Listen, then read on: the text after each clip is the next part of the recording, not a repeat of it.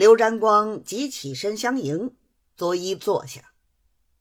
其实台面上已有七八个人了，有的头上四转，都有些短头发垂了下来，却是梳的净光的云；又有大金纽扣上插着一朵鲜花，还有些人不知道是拿什么熏的，一阵阵的香气喷了过来。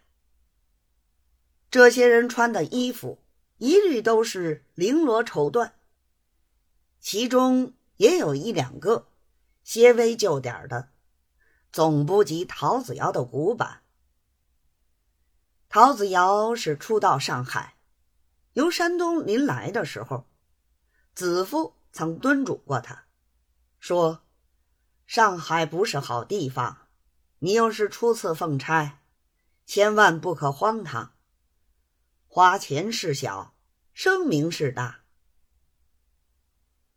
陶子尧做官心切，便把此话牢记在心，自己拿定主意，到了上海不叫局，不吃花酒，免得上当。这日来到一品香，见过主人之后，又照着众人作了一个揖。席上的人也有站起来拱手的，也有坐着不动的。刘占光便告诉他：“这是某人，这是某人，无非某行买办、某处翻译之类，一一道过姓名。”